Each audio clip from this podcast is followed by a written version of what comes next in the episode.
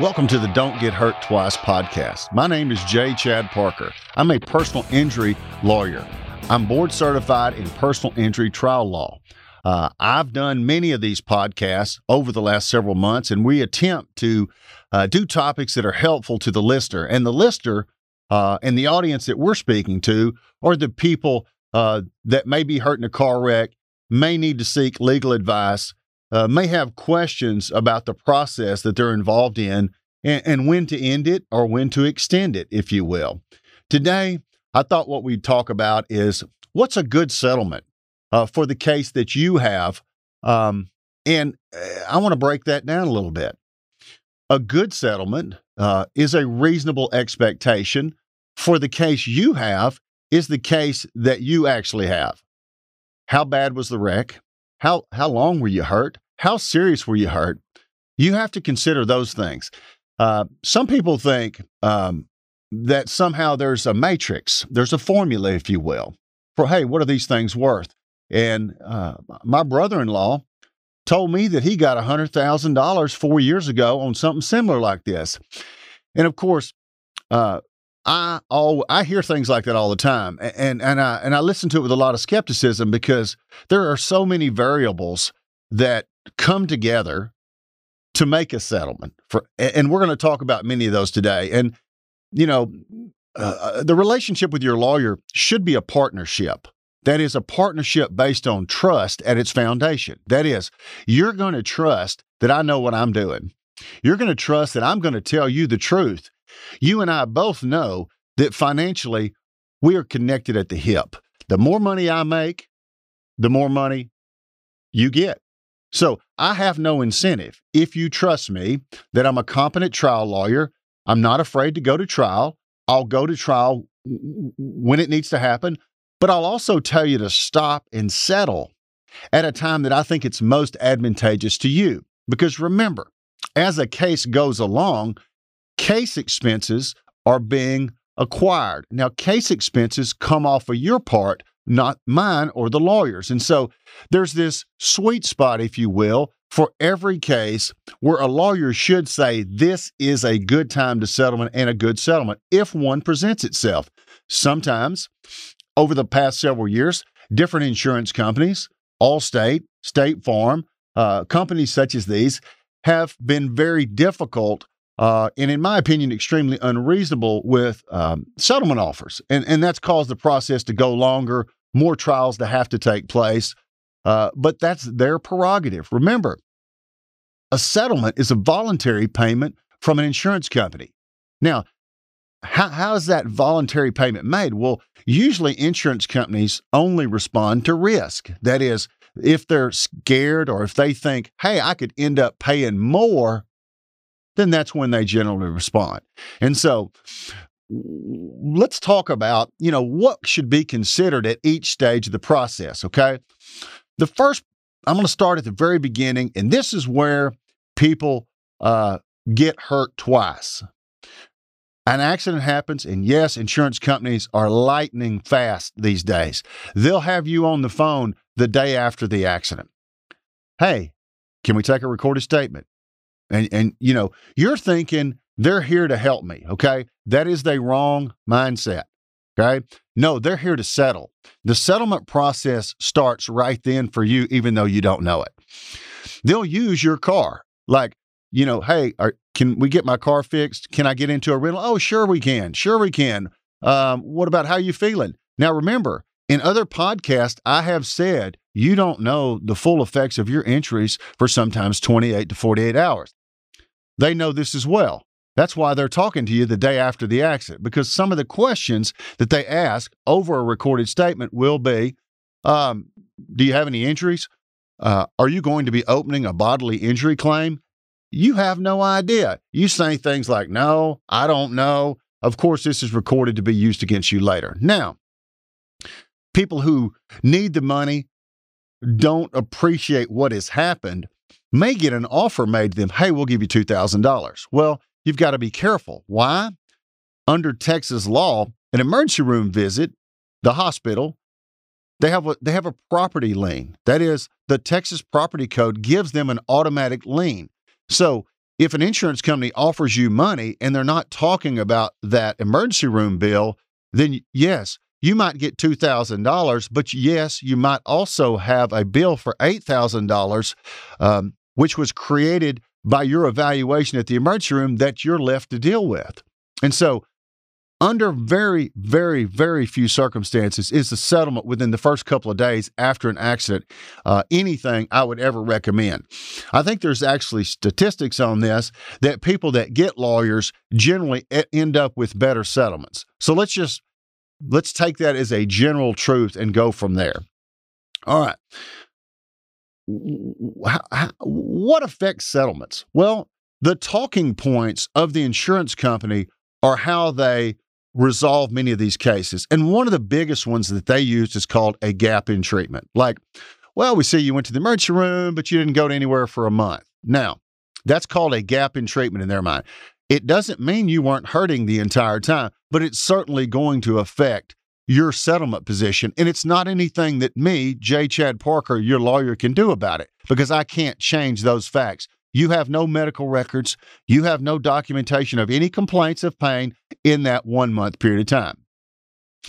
They're going to suggest I sent you to the physical therapist anyway. Okay. And so this single adjuster for this different insurance company has this negative view of your case. Now, how could it be any different? Well, you come to me, you come to a lawyer, you talk to him, you tell him how you feel, what problems you have, you may have health insurance, you may not have health insurance. You start treating if that's what you need. Then you keep that gap in treatment to a very minimum. You take away the argument, okay? You end up with a certain amount of medical bills. And if that's the end of it, that's the end of it. That's your case. Your case is not um, going to break the bank. You're not going to win the lottery. Um, some people joke about there being a courthouse lottery, but in Smith County, anybody who's practiced law there can tell you that's absolutely not true. Um, so you have to be realistic. I can only work with what you have to work with. Okay. And if you're only so hurt and you're well or you've recovered in a month and a half, that's your case. All right. Now, who would you rather have represent you? Someone who'll tell you the truth from the beginning or tell you the truth at the end. And what I mean by that is if somebody gives you a false sense of hope, if they don't tell you the truth until it's the end and they say, "Hey, I'm sorry, you're only going to get $250. It's my my pay, my fee, the rest of the meds, and your case was never worth much to begin with. You're going to say, well, hey, why didn't you tell me that from the beginning? So, setting expectation, telling the truth, straight talk, as I say it, is what you deserve. That's what my clients get. Why? I don't want people upset at the end, misunderstanding what they had and what they didn't have. And so I'm trying to be very clear. One, I don't know what it's worth yet, which people ask all the time. Mr. Parker, what do you think this case is worth? And, and it depends on when they ask me that question. And most of the time, I can say, well, look, I can't possibly tell you that right now. You're still trading. And so, um, those questions, I understand why people they kind of want to know, and I think people budget for other things in their mind that might happen if they get a settlement. But it, it's really, um, it's really not credible for any lawyer to tell you at the front end, "Hey, your case is worth this," unless it was something like, you have a $100,000 hospital bill and the person that hits you only has 30,000 insurance. In that circumstance, yes, they might could say, "Hey, I think we're going to get the policy limits." Now, I've seen some commercials run in East Texas, which I think are absolutely, um, you know, borderline fraudulent, a miscarriage of what lawyers even have the uh, capability of doing. I've seen commercials run that says, "Want to know what your case is worth? Call us." Now, that goes back to what we just talked about. That's not truthful. There is absolutely no way a lawyer can tell you, one, after you've been to the emergency room and nowhere else, what's your case worth? They're trying to get that case. Most of the time, if you see that type of commercial, look in the fine print. See where those people are from. See if you really think that you would ever speak to them on the telephone or they would have your best interest in mind. People that will not tell the truth or over exaggerate to get the case are not the kind of lawyers that you want. If you want somebody to tell you tr- truth and be straight with you, uh, then there's no way they should say, I can't tell you right now what it's worth. Now, the further along the case goes, the more it's understood about your injuries, the treatment you've received, how well you've recovered, whether you need to see a specialist. The picture gets clearer, but certainly at the front end, it's not very clear. Um, lawyers don't have a crystal ball. I mean, yes, I've done this almost 30 years. Yes, I've evaluated thousands and thousands of cases from the defense side, which gives me a unique perspective on evaluating your case. I have, you know, settled thousands of cases on behalf of plaintiffs. And so I also have that perspective. And so I have kind of a combined perspective that makes me, I wouldn't call it an expert, but it, it gives me a basis for my opinion that at each stage of the game, uh, you're, you know, we're working towards what your case might be worth. Now, how does that, um, how, how does that work itself out? Well, ultimately, when you're through treating, your lost wages are known if you have them, and we have the full quote damage model that we're going to present to the insurance company. We usually, I do it in a demand. And so the demand will pick the number that we'll initially start with. Uh, and in my office, I write all of my own demands. And I do that for a simple reason. I read all the medical records. Um, I want to know what kind of case my client has because I may see things in it that my staff may not understand to be important. For instance, I could see an unresolved injury that's not being treated and say, hey, we need to call you know, John on the phone and make sure that his knee, his shoulder, his something else is not, uh, it's been fully evaluated and he understands this settlement means there's no more money for what has happened to him in this case. Now, limiting factors to that include uh, what everybody knows uh, as policy limits. Some of my other podcasts have talked about, you know, you have the limits that the person has that caused the accident, and then they have your limits, that is underinsured or uninsured motorists, if you carry it. Sometimes uh, those limits are small, and that limits the possibilities of the case. Some people are surprised to know that there's not this, you know, universal arbiter, fundamental fairness, uh, uh, insurance for everybody, no matter what happens to you. It's not that way at all. And that's part of the evaluation.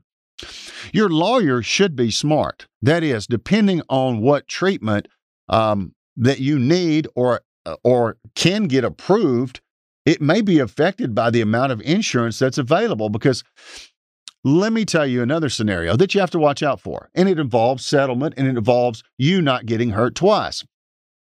Like we talked about earlier, I get my fee off the total recovery, as does every lawyer. You are most important or, or, or, most interested in, and is most important for you, what net are you going to get? That is, after I'm paid, the expenses are paid, uh, and the medical bills are paid, what's left over for you? That's that's an issue that some lawyers look over. Why? You can keep treating, keep building your medical expenses, and ultimately the lawyer maxes out on the available limits at whatever percentage they're representing you under. Um, but that could mean nothing. Another scenario could be you didn't have as much medical, the lawyer's demand was more effective, he had a better reputation, was a good negotiator. You got the same limits with less medical to pay back, and you ended up with a better net, which is what most people that I talk to, that is my clients, are interested in. And so that's something to consider. The, you know, the Monday morning settlement coordinators, I call them, that is um, clients that start to talk to me about a recovery from uh, a person they know years ago uh, with another lawyer under a set of circumstances is just, you know, that's kind of a red flag for me that maybe I need to communicate with them more. Maybe they don't trust and understand me as well as as as I should have communicated early on. And because I when I meet with my clients and talk to them, I always communicate, look, it's a insurance company philosophy at the time. And believe me, the companies that you see on television advertising, they change company philosophy as time goes on. Some of them decide to pay claims more and they pay more. They spend less on their lawyers. Sometimes they move into phases where they pay their lawyers more and they fight the claims more and they pay you less or try to. So the insurance company matters. The individual adjuster, uh, just like anybody, has different, um, you know, personalities, uh, different uh, level of education, different level of skill. There's also things internally with insurance companies and quotas for the month and things that they might want to settle this one and not want to settle this one. So there's many things um, that could affect uh, your ability to settle. And that's why I mentioned earlier, there's things to consider throughout each stage of the process. Just because you draw a bad adjuster, bad insurance company, and a low offer doesn't mean you're stuck. Look, in the cases that I um, I handle for my clients, uh, I send out a demand like I told you, and I try to write a demand that's very specific and very convincing as to what the case is today and what it would be in the future, the long view, if you will. Like, hey, isn't it silly to fight? If this is what it is and this is what it's going to be in a year from now when we get to the courthouse, you know, why shouldn't, you know, common sense prevail and we come together? And sometimes that works. Sometimes it doesn't. And when it doesn't, a decision has to be made to file a lawsuit. And sometimes the, a lawsuit gets filed. What it does is it draws another adjuster, a second set of eyes, somebody with more experience in litigation w- when lawsuits have been filed. And sometimes they come back to me and say, yeah, we were a little low, and, and the settlement number changes. And so, uh, there again, that's an example where the case value offered by the insurance company before litigation could be substantially less than it was the day after I filed the lawsuit and they received it. My point being the question that you ask what is my case worth? Well, at what stage and under what circumstances are we talking about? Under that circumstance, the adjuster uh, had no incentive to settle for whatever reason, but once we filed the lawsuit, we had a dramatically better offer. Now, had you been frustrated with me or the process by the low offer pre litigation? I mean, I understand your frustration, but as you can see, it's not it's not a question of what I could could and could not do. It's one of the uh, the factors and circumstances that we encountered along the way. Now, where does skill and expertise uh, and experience from a lawyer come in? It comes in in in the decision making process that we're talking about right now. Like, know when to hold them, know when to fold them, right?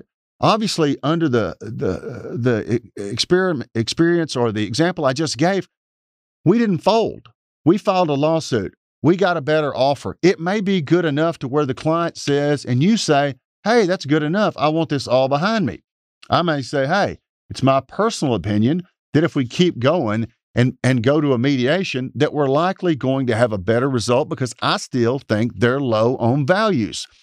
Values that I have in my head from the experiences of thousands settled with different variations of what happened to you. Now, people that trust me, people that uh, you know partner up with me, are, are, some of the best clients I've ever had. Is is there like Mr. Parker? Uh, I'm just going to do what you say, and and that's not weakness on their part. That's someone who's taking uh, the fact that uh, I've got a level of experience uh, in this area and a perspective from the defense and the plaintiff side that that really very few have, and uh, and so that's how we proceed along the settlement process. Now, I mentioned the demand letter earlier, and I want to go back to this just a little bit more. As a defense lawyer, the things that I saw and learned shaped who I wanted to become and who I became as a plaintiff's attorney. Um, I can't tell you how many letters, single letters on a letterhead that I had seen with one paragraph that just simply, in so many words, demanded either a number that was high or the policy limits which weren't specified. Now, how serious do you think insurance adjusters take uh, a demand like that from a lawyer like that. Or in many instances, paralegals or legal staff and secretaries who actually prepare those type of demands. They're not very convincing. They wouldn't convince you. Many of the demands that I write incorporate all facets of the case. If there's photographs of the property damage, they're in there. I mean, why? You are countering these invisible arguments that the insurance company is making when they're looking like, oh, I don't see very much property damage. Well, oh, there it is. Yes, you do. Okay. Well, I'm not sure whose fault it is. Well, there's a witness. His name is this. He was listed under the police report. There's no question what the accident was and who caused it. Sometimes the accident itself suggests distraction, which we all know is likely a cell phone being looked at or utilized because somebody did something that's really unexplainable and caused an accident. And I point that out because I think that uh, insurance companies are acknowledging that the, the public is becoming more and more aggravated, and settlement values actually will rise to the level that this is pointed out. Um, it's it's a perfect. Uh, I'll give you a perfect example. I settled a case on um, Wednesday. Today's Friday. On Wednesday, the opening offer was $78,000 and some change. Now, this was a lady, a, a great lady. And this incorporates a lot of things that I think add to value for settlements, okay? She had a lengthy criminal history and lengthy drug problem and was in prison. Now, wait a minute. You're, you're about to tell me this doesn't sound good for her, right? That's right, except for what I'm about to say. Everybody loves a comeback story.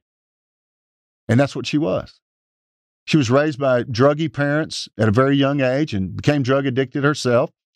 She was clean for five years when this accident happened. That's what I'm saying. Everybody loves a comeback story. Very articulate, very smart, and it was clear if she'd ever had a real chance, she would have done something. She was working at Sanderson Farms. That is the chicken plant, freezing cold inside, standing up all day. She's going to work. It's about 5:50 in the morning. Head-on collision at night, it's dark, in her lane of travel. We get the DPS stuff. And of course, the person who caused this is remarkably not really injured. Now, he has to be cut out of the car, but immediately he's smart. He starts telling everybody he fell asleep, right? Because I deposed the DPS trooper in this case. And I asked him, I said, well, you know, if people fall asleep, he goes, no. He said, criminally, really? It's the it's the it's the mental intent, the mens rea. There's really no criminal intent with falling asleep. But I had always suspected that this guy was on the cell phone. And you sure wouldn't want to tell a DPS trooper that you were on the phone when this lady's car was upside down down the ditch and you weren't sure she was alive. So he did what I thought he he would do. He said that, and we saw it. We got the DPS trooper's body cam.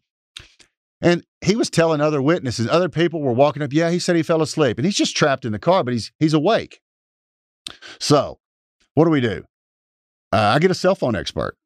We get the phone, okay? Because we ordered the uh, records first, you know, the provider, the cell phone number, and there's there's no calls, there's no SMS, no text messages. Now, when you do a cell phone forensic, you know, deep dive, you find all kind of stuff. I mean, user initiated activity being the key phrase. And we what we found was after he testified that he hadn't touched his phone in the hour that preceded this accident, we found quite a bit of user initiated activity leading up to the time of the accident. And so I mediated this case, okay? After all this became known along the way. Now, realizing my client had a shoulder surgery, because you can imagine what your left shoulder could have done to it in a head on collision with a shoulder harness on. And, you, and that's exactly what happened to her. And so she couldn't even work. It was already hard on her. She had $10,000 in lost wages because she hadn't been able to work. And so ultimately, they paid me almost four times the initial offer. Okay. And let that sink in. The first offer reflected essentially her past medical expenses. And there's no way I could have told her, Mr. Parker, what's my case worth?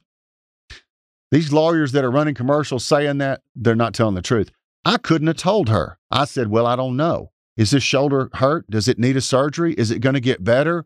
Are we going to find out this guy was on the cell phone or what, did he really fall asleep? These are things that have to play themselves out. And lawyers that have the, the experience to go find this information and then know how to use it add value to the cases. So if somebody tells you your case is worth X dollars, I'd be willing to bet that that estimation was low and probably lower than someone else who thoroughly worked it up uh, and investigated the different things that add value to cases. Obviously, drunk driving, cell phone use on the phone, those are things that add va- value because they know juries would be aggravated and that aggravation would be reflected in the awards. So, the demand letter uh, not only lays out the liability as I just I just said, um, and and and I didn't know all these facts, um, and I laid that demand out as if it was just falling asleep. And of course, you know, you shouldn't fall asleep. I mean, you know, you should be able to, uh, you know, either not drive or pull over or do something else. But in any event, you know, the better your lawyer knows the medicine, and that's another thing. You know, how intelligent is the lawyer you're hiring? How experienced are they in uh, what I call medical legal terminology. That is, you know, the the glossary of terms, the understanding of how the neck and the back work, the shoulders, the knees, um, the elbows, the ankles, the things that get hurt in a car wreck. Because believe me, the insurance adjusters are reading back to my criticism of the one paragraph demand. They get a one paragraph demand. They look at that. They see there's no technical skill. There's no thought process put into this demand. They know this person is not serious. Now, if that's true about your lawyer, what do you think, or how do you think that will be reflected? It'll be reflected in the offer. What's the opening offer? What's the ultimate offer?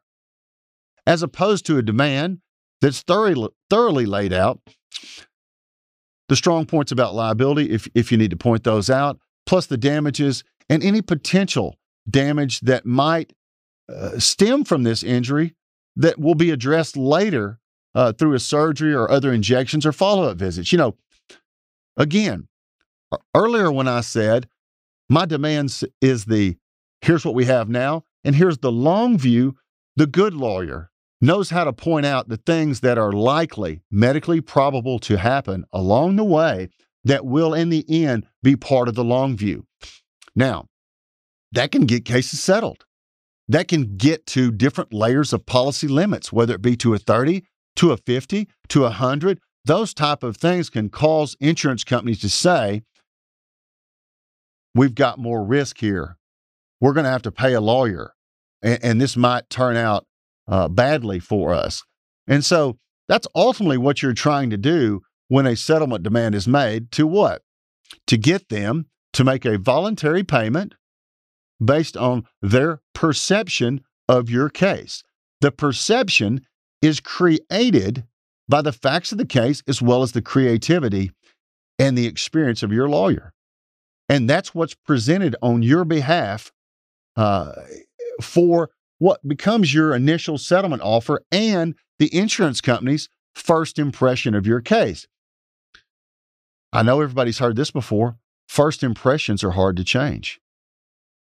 If your lawyer hasn't done a very good job and your case appears to not be very good, it's difficult to, to, to right that ship or change that first impression unless, you know, they've clearly left something out or hasn't done something else that could affect the value of the case. And I've told this story before. Um, and, and it's a tangible example of two demands and two offers. A guy called me one time and um, he said he wanted to fire his lawyer, and I said, I said, well, what, you, what, what's the problem? He said, well, I got an offer, and I said, well, you got an offer. What's the offer? And he said three hundred thousand. I said, well, you need to keep him. I, I mean, y'all are almost home. It sounds like I didn't know anything about the case, but certainly I'm not the kind of lawyer who says, yeah, fire him, come get me, especially under that circumstance, which other lawyers uh, will do it in a heartbeat. So I said, just stay with him, man. I mean, he's gotten you this far. So two months pass. He calls me up and he says, I've fired him. Mm. Okay. And I said, You fired him? I mean, what happened? Well, he he said he thought that's all we could get. And I said, Okay, well, bring me the file. So he brought me his file, which included, guess what? the demand from the other lawyer, which was, in fact, no more than a page long. He also brought me his medical bills and his medical records, which I had a chance to read, digest, and formulate my own opinions as to what the doctors were saying and what they weren't saying. All I did was write a new demand through the perspective, my perspective of what I thought the case was for him medically now and into the future. I got an opening offer from them about 475 and ultimately settled the case for 525. Now, I'm not suggesting that I'm great.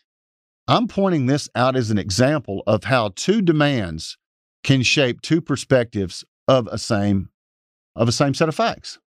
Now, it must be said that a lawyer's reputation, experience, um, Google reviews, whatever you want to talk about, are also factored into the insurance company's respect for the lawyer, uh, which are which is usually reflected uh, in the offers made to the lawyer. So what I'm saying is, not only a good lawyer with a good set of facts uh, get you or could get you a decent offer, uh, but a good lawyer may get you a little bit more respect and a little bit better uh, offer. Um, now, look, most cases aren't tried. So it's like, you know, the threat of trial really is only out there, um, you know, in certain cases. In most cases, most people understand lawyers, adjusters, that they're going to settle. It's just a matter of for what. I mean, for you, it's important. 5,000 more here, 20,000 more there. That's important to you because that generally affects your net.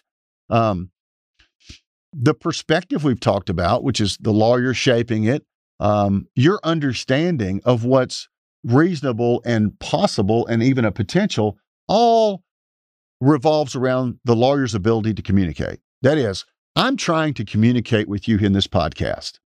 If I'm doing a good job, you understand what I'm saying. You are determining whether I'm credible by the things I say with the things you test against what you've experienced in real life. Now, if you go to hire a lawyer and you don't hear anything that seems credible, realistic, or even has a hint of any straight talk that you have some responsibility in this, then I suggest you may be sadly disappointed because you do have responsibility. And this is a, a topic for another podcast. How you approach your medical treatment, your, uh, your curiosity, your desire to find out what's wrong with you and get better uh, also can uh, affect your settlements. And I was once told by a good friend and a mentor of mine, Chad.